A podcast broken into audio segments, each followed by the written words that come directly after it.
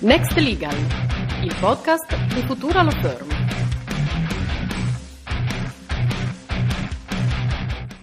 Buongiorno a tutti, sono Emanuela De Sabato e sono eh, a Torino con Paolo Rendina, avvocato tributarista, esperto di diritto sportivo e di enti no profit e podcaster. Paolo, buongiorno, grazie per essere qui. Cos'è il podcast oggi e perché sta acquistando sempre più pubblico e quindi sempre più valore? Intanto grazie mille per l'invito. Vado dritto al punto perché secondo me non c'è un sistema più empatico, più anche inclusivo se vogliamo, e più diretto che l'audio.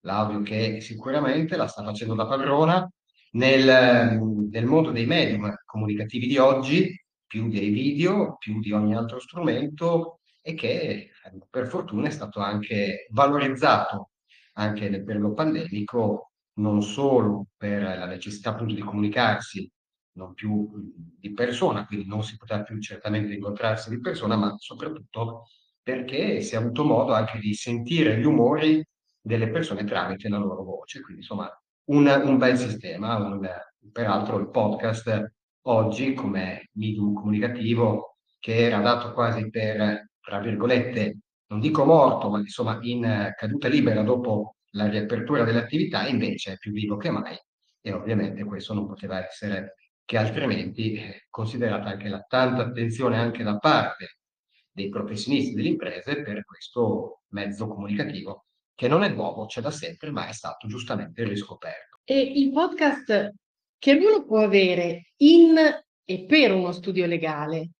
È solo un canale per condividere informazioni e conoscenze o diventa proprio un fattore strategico di identità? Beh, allora, è sicuramente un, un, un fattore strategico, anche competitivo, un vantaggio competitivo, possiamo chiamarlo così, per svariati motivi. Passiamo eh, in rassegna i principali, quelli che mi vengono in mente così eh, pensandoci al volo. Sicuramente un modo per far sentire la nostra voce un eh, diritto, quello della parola, che spesso ci viene negato o che anche con il processo scritto abbiamo visto parecchio limitato. Invece l'avvocato, comunque chi eh, fa il procuratore, il patrocinatore, chi vuole difendere i diritti ha giustamente voglia di dire la sua per conto appunto anche del proprio assistito. Quindi sicuramente la parola è eh, creatrice di qualcosa di importante.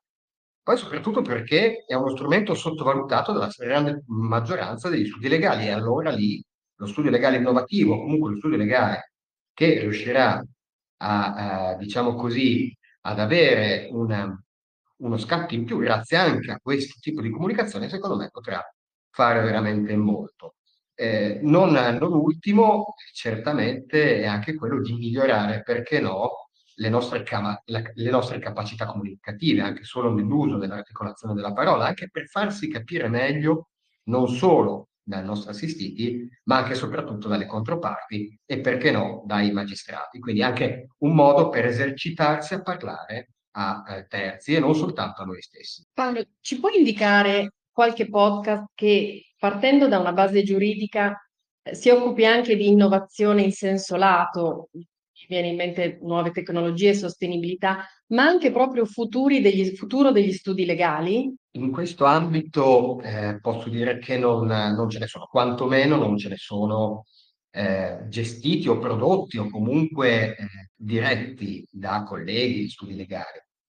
Posso però citarne alcuni che secondo me possono interessare uh, una nicchia, in questo caso di, di colleghi, come ad esempio a due podcast o compendium, sono due podcast editati dal collega avvocato Filippo Strozzi di Reggio Emilia, si occupano di avvocati e podcast, però poi eh, intercettano anche problematiche comuni per tutti, come ad esempio il processo civile telematico. Quindi può essere un podcast da seguire proprio sulla, sulle innovazioni tecnologiche all'interno di... Per il resto non ci sono sicuramente eh, diciamo podcast da segnalare, questo me ne dispiace, però vuol dire che anche è un mercato eh, del tutto aperto, del tutto da esplorare, quali, nel quale secondo me molti studi legali possono oggi più che mai trovare un loro spazio.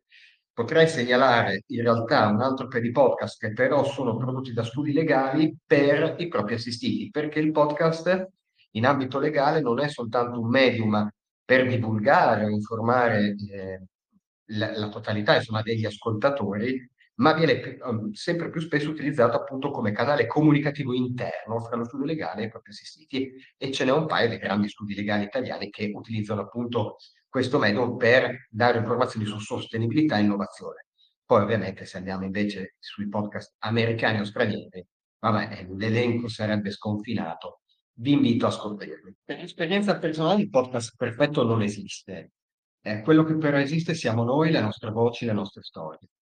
Eh, dobbiamo comunicare chi siamo, i valori che ci hanno spinto, ad esempio, caso, a perseguire, insomma, a seguire questa strada, questa vocazione, se vogliamo, dell'avvocatura, eh, senza troppi sotterfugi, senza troppi filtri. Quindi, secondo me, proprio perché il podcast è uno strumento audio che arriva direttamente all'ascoltatore senza troppi, eh, diciamo sì, anche qui mi devo ripetere, senza troppi filtri, ecco allora per attrarre, eh, diciamo così, un ascoltatore siate voi stessi, sì, sì tu stessa, eh, senza, eh, senza nascondere nulla.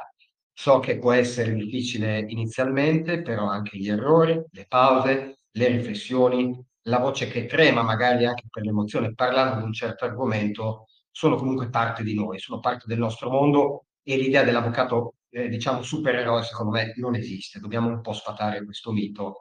E eh, da quello che posso, insomma, dal mio piccolo, posso dire che sono state molto più apprezzate magari le puntate del podcast, quando magari mi ponevo dei problemi e, e ponevo delle riflessioni anche a me stesso importanti, piuttosto che quando snocciolavo dati, articoli o comunque eh, nozioni molto fredde, molto magari neutre per chi lo stava ascoltando. Quindi il consiglio è eh, raccontarsi in modo autentico e raccontare del perché si sta facendo eh, questa, diciamo, si sta percorrendo questa strada insieme, è ovviamente quella dell'avvocatura. Grazie Paolo, che poi questa eh, riflessione finale forse potremmo applicarla a un sacco di altri contesti, cioè proprio il successo in sé per sé a volte può essere meno coinvolgente, meno affascinante del successo però con il racconto delle difficoltà mh, mm, che eh, ci stanno dietro eh, quotidianamente.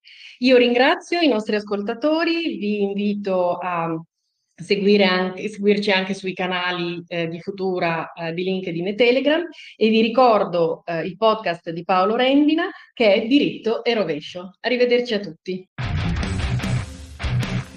Next Legal, il podcast di Futura Law Firm.